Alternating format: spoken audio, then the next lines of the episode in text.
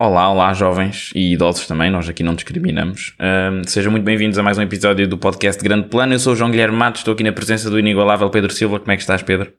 Estou muito bem, uh, tu também estás fixe? Sempre rijo, sempre magnífico. Semana, esta semana que foi uma semana, digamos, não é? Normalmente costuma ser um conjunto de 7 dias, na realidade hoje foram 6 porque estamos a gravar um dia antes. Sim. Nós até nós somos loucos a ponto de gravar no dia em que, em que, em que portanto sai o episódio. Exatamente. Hoje estamos a ser um bocadinho marotos. Sim, ficam já aqui com uma, um vislumbre ao processo por trás de, dos microfones e que nós às vezes quando ouvem nós gravamos tipo há, há 20 minutos. É verdade. Portanto, somos, assim, quase em direto. Trabalhamos sobre o joelho uh, e não soube porque isso seria um bocadinho doloroso para as nossas Sim. costas. Mas enfim, um, nós uh, esta semana vimos o Spotlight, Uh, mais uma vez uma promessa cumprida, portanto um filme que saiu em 2015, conta com a participação de essencialmente um cast da Marvel, não é? Na realidade temos o Sim. Mark Ruffalo, Sim. temos o Michael Keaton, é, portanto o Hulk, o Vulture, temos também a Rachel McAdams, que é a namorada do Doutor Estranho, uhum. e temos um gajo com bigode. Eu sinto que é assim que nos vamos referir a este senhor, porque não temos qualquer tipo de maneira de saber o nome dele, porque não fizemos a diligência necessária. No, no entanto, o que é que achamos deste filme? É assim, se me permites começar a pontapé de saída acerca da opinião, eu diria que este filme um, vence ou é interessante, ou seria interessante do ponto de vista do diálogo e da narrativa que eles tentam construir. Ou seja, aquilo não acontece muito visualmente a ponto de tu achares que, meu Deus, estou a ser assoberbado por um filme tremendo. Uhum. Não, não acho que seja assim um filme que uh, cumpra essa função de visualmente te deixar uh, entusiasmado. Acho que é um filme que toca numa, numa temática muito sensível, muito. Uh, infelizmente até continua a ser atual, e, e mas aborda-o de, um de um lado mais jornalístico. Ou seja, se reparares, durante este filme inteiro, tu nunca tens um foco mesmo tremendo colocado nas vítimas, nem no processo do tribunal, é tudo mais. Uh, nas sombras e a acontecer mais atrás, é mesmo Sim. um processo de jornalismo de construir, e eu achei isso interessante, mas ao mesmo tempo desiludiu-me um bocadinho que estava com expectativas mais em cima. Não sei o que é que tu sentiste. Eu acho que tive se calhar uma experiência diferente da tua, porque eu gostei muito do filme. Um, e exatamente esse facto de não ser. Eu, eu tive esta, este pensamento enquanto estava a ver o filme, que era. Eu estava a gostar mesmo do filme e estava a reparar que o filme nem sequer era assim muito bonito visualmente. Pois, também notaste isso, não foi? Não, isso, isso, isso eu concordo. Mas eu acho que essa decisão até foi boa para não distrair do foco do filme. Ou seja, a, a realização do filme está lá só para contar aquela história, não é? É, é uma realização decente, ou seja, Exato, está. E é, e é uma, uma, uma, realização que não distrai do resto. Ou seja, tu nem reparas bem que aquilo estás no filme, tu parece que estás ali nos eventos. Que estás tipo a espreitar por uma janela, não é? Exatamente. Estás, sim. E nesse sentido eu fiquei muito surpreendido com o filme e acho que o guião está excelente, um, muito cativante. Eu tive sempre com muita atenção ao filme e estava sempre a puxar. Nunca, nunca achei que houve ali um momento morto. Um, pai, gostei muito. E, e, neste momento o Mark Ruffalo passou a ser o meu português não português favorito. Mr. Rezendes. Atenção. Yeah. Um, Nas é- legendas, é... epá, eu vi com legendas estava com Z. E estava com Z. Não é com Z. Pá. É Sim, mas ele é o Rezendes. Atenção. Sim. Um, é, é assim, sabes que eu não estava à espera que este filme fosse tão. Acho que lhe faltava um bocadinho de energia. Ou seja, eu percebo a temática. Percebo, gostei muito, no geral, do filme. Uhum. A questão é, eu achava, e isto aqui é a mesma questão das expectativas, ou seja, se tu me tivesse dito assim, pá, vamos ver este filme, porque este, só, na realidade foi o que te sugeri ver na semana passada. Sim. Eu estava com a expectativa, não sei se te lembras da minha reação, eu disse, puto, este vai ser um filme do Catan.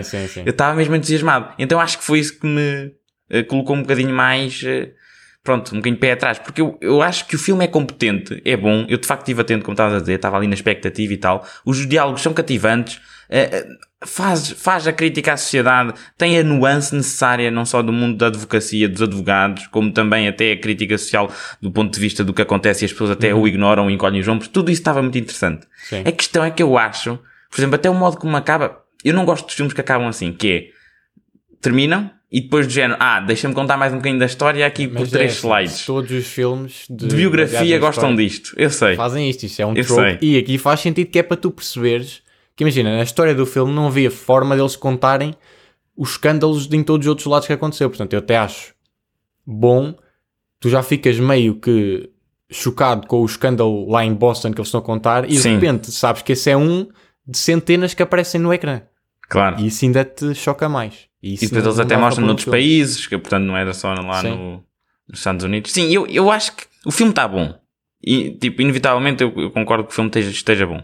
Acho é que lhe falta alguma coisa. Ou, ou, ou, pelo menos tenho essa sensação quando saí de que se calhar havia alguma coisa a ser feita. Não sei. Em que Por exemplo, não sei se calhar é se cortar pequenas partes antes, por exemplo, uma coisa, não sei se qual é que era a tua sensação a ver o filme, mas a personagem do, que já agora me esqueci de dizer, mas temos também o pai do Homem de Ferro aqui, dando mais uma credibilidade àquilo que eu estava a dizer, é esse senhor, que não me lembro da personagem, não sei se estavas com essa vibe, mas não parecia que era ele que tinha encoberto ao longo do filme. Uh, não, sabes, a vibe que eu tinha era que ele era uma vítima, pá, e não queria admitir. Ou isso. Sim, mas por acaso eu aí tive algum, também senti. Na performance seja, ali uma, uma certa desconfiança. Uma certa nuance, havia uns shots é. que até ficavam na cara dele durante um bocadinho sim, mais de tempo, não é? Então, das duas, uma. Eu acho que ou foi alguma coisa que foi abandonada em pós-produção, ou então eu diria que foi um bocadinho de incompetência. Porque eu acho, isso sou eu, eu acho que se devia não cortar... Sei, eu acho que também era para dar um... Sabes? Ok, já, já acho que consigo perceber agora o que é. Era para dar throw-off, para tu achares que era ele que tinha encoberto, e no final que é para o Michael Keaton. Michael Keaton. Sim, eu percebi, mas isso é um bocado cheap, se tu pensares um bocadinho. Acho que não faz muito sentido. Até porque tu nem percebes bem quando, aquela reação do Michael Keaton quando a Rachel McAdams lhe dá o Mas eu acho que é mesmo para isso, é para tu não perceberes, só percebes quando ele diz. E assim tu achas que ele está a referir-se que é o outro amigo dele e está a encobrir para o amigo. Pois, eu é sei. sobre ele mesmo. Eu sei, mas tu falaste da parte dele não terem ficado nas vítimas tanto. Eu até achei que isso foi uma decisão inspirada, porque é um comentário ao facto das vítimas serem silenciadas. E quando tu vês as vítimas, são sempre tipo ok, as pessoas mais velhas que já, que já tinha passado algum tempo, é nas entrevistas não sei o quê, mas por exemplo, quando vês crianças, é sempre uma cena bem creepy. Eu estou-me a lembrar, por exemplo, a cena em que a personagem do Mark Ruffalo, o Mr. Resende, está a passar e vê as crianças do cor a cantar o Silent eu gostei, eu gostei muito dessa cena. Gostei.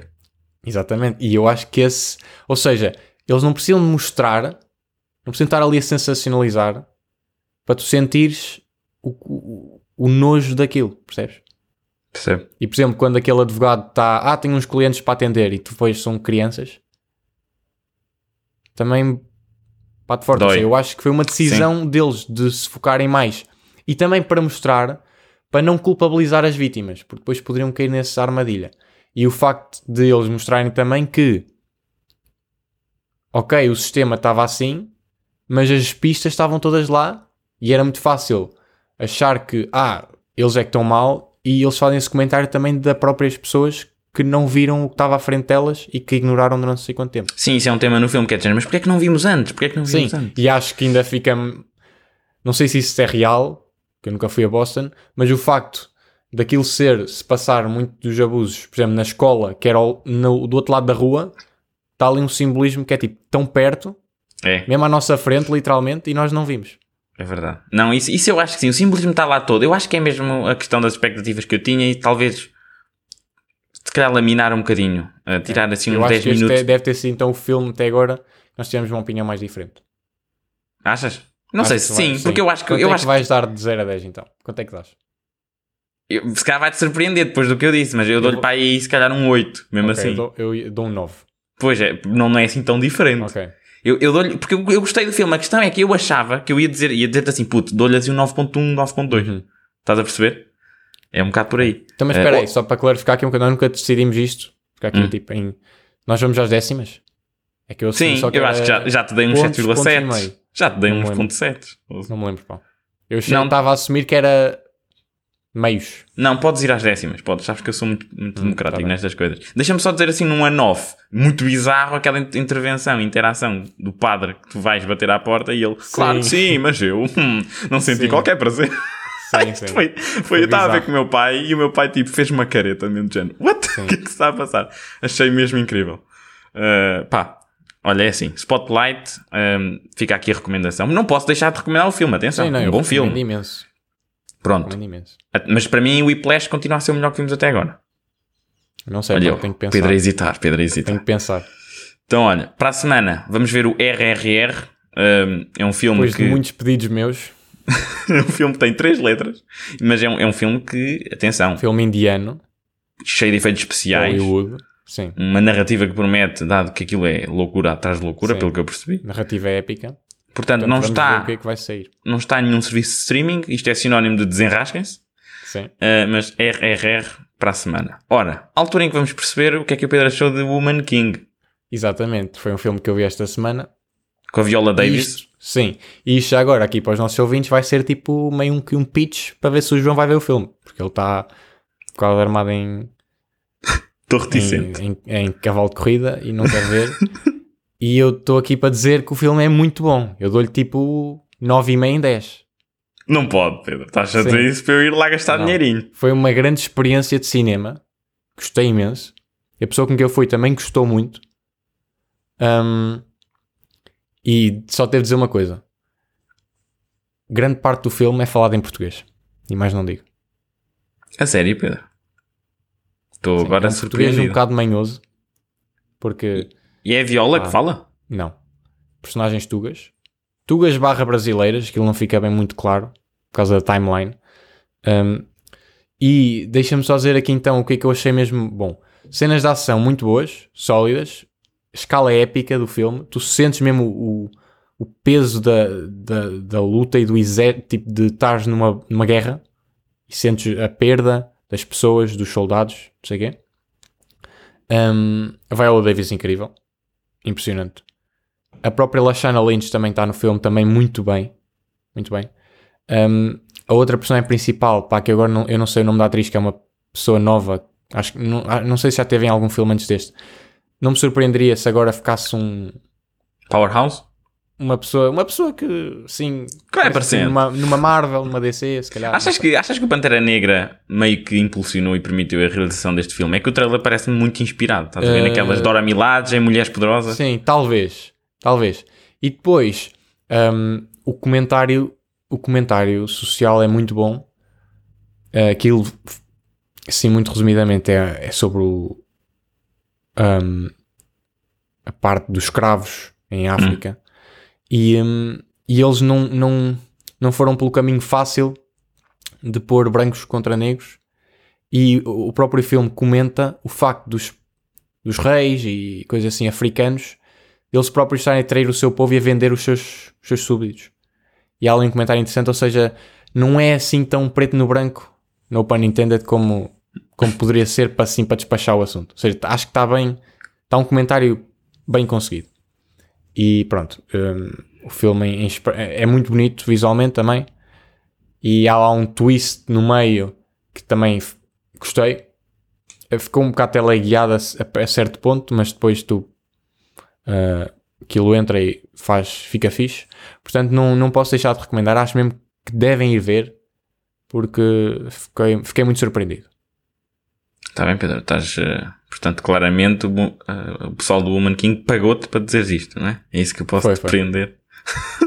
então, olha, também sei que tiveste a oportunidade de ir ver o Black Adam, que é a estreia do The Rock, a mostrar o poder- a hierarquia de Sim. poder da DC a mudar-se. Então, o que é que tu Sim, sentiste? só para, para o pessoal também aqui, o nosso plano hoje, como tu ainda não viste, é eu vou dar assim uma ligeira opinião Um sem spoilers. Depois para a semana, quando tu já tiveres visto, vamos ver melhor, falar mais em detalhe.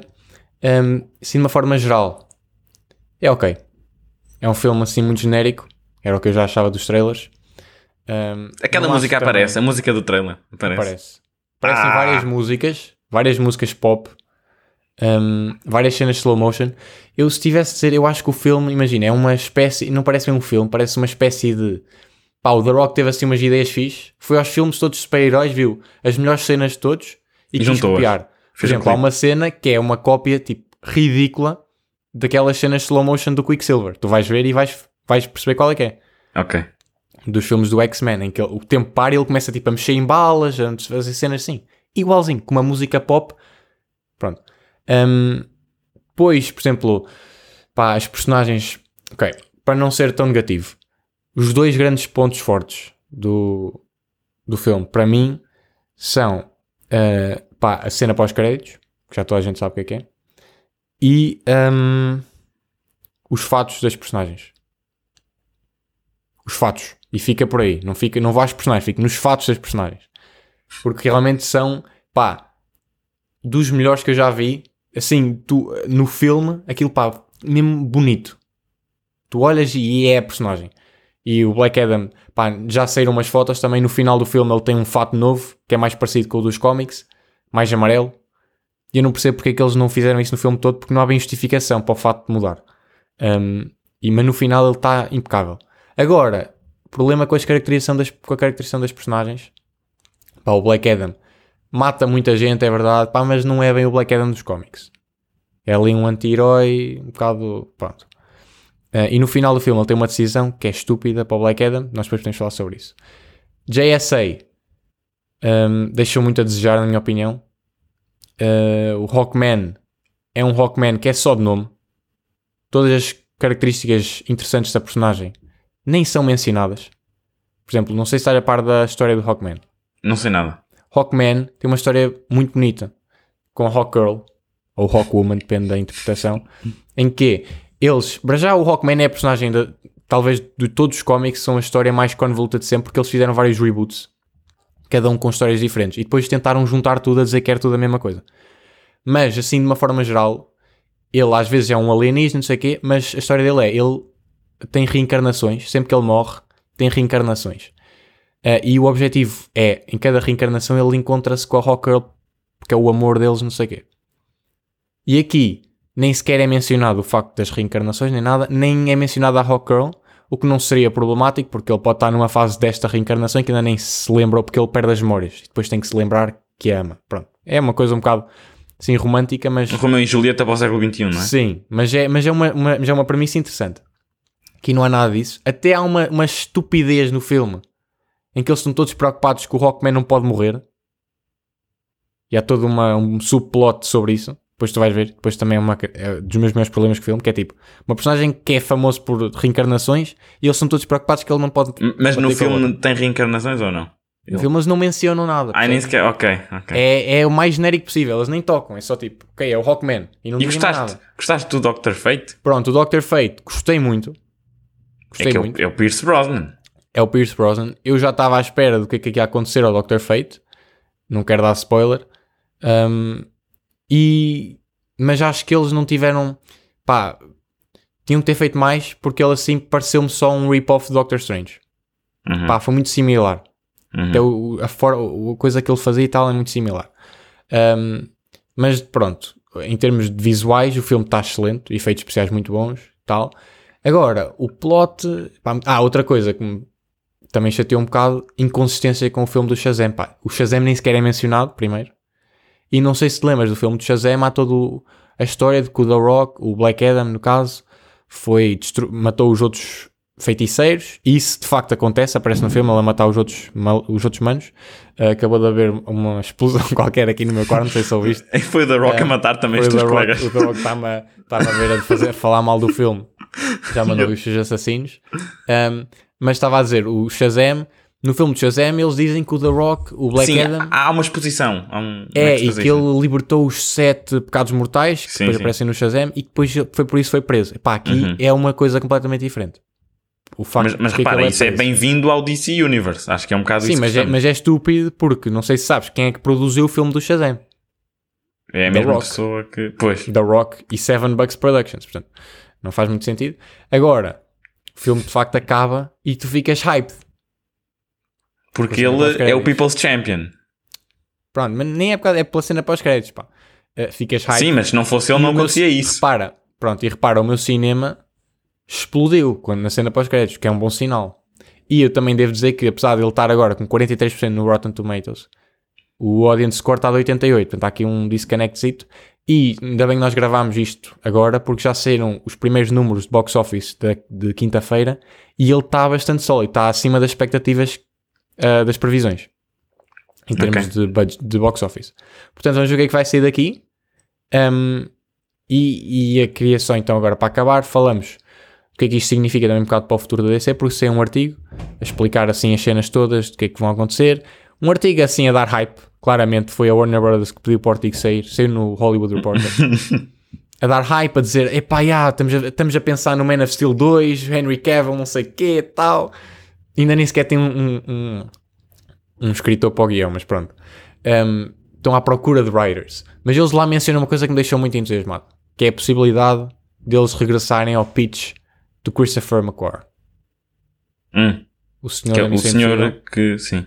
Christopher McQuarrie, que fez um pitch em tempos, quando saiu a Missão Impossível com o Henry Cavill, de, um, de, um, de dois filmes, que era fi- uma saga de dois filmes, de Super-Homem e Green Lantern. O que me faz crer que, se isto se facto confirmar, o Tom Cruise está mais perto da DC para ser o Hal Jordan do filme do Green Lantern. Hum, achas? Percebes? Eu acho que sim. Um, se isto tudo se confirmar, mas repara... Tu é- queres é um Missão Al Jordan de Impossível. 62 anos? Sim, eles vão fazer claramente, eu, é a minha opinião, o que eles vão fazer é fazer um Hal Jordan mais experiente e velho e depois trazer o John Stewart uh, para ser o, o Lanterna Verde mais jovem e mais inexperiente. E depois expandir a partir daí. Um, Ok. mas basicamente nesse, nessa coisa o que é que acontece? Eles estão a dizer que está a haver ali um power grab da DC em que o The Rock está a tentar ficar ali o chefe da DC, não ele em específico, mas em- lá a empresa dele.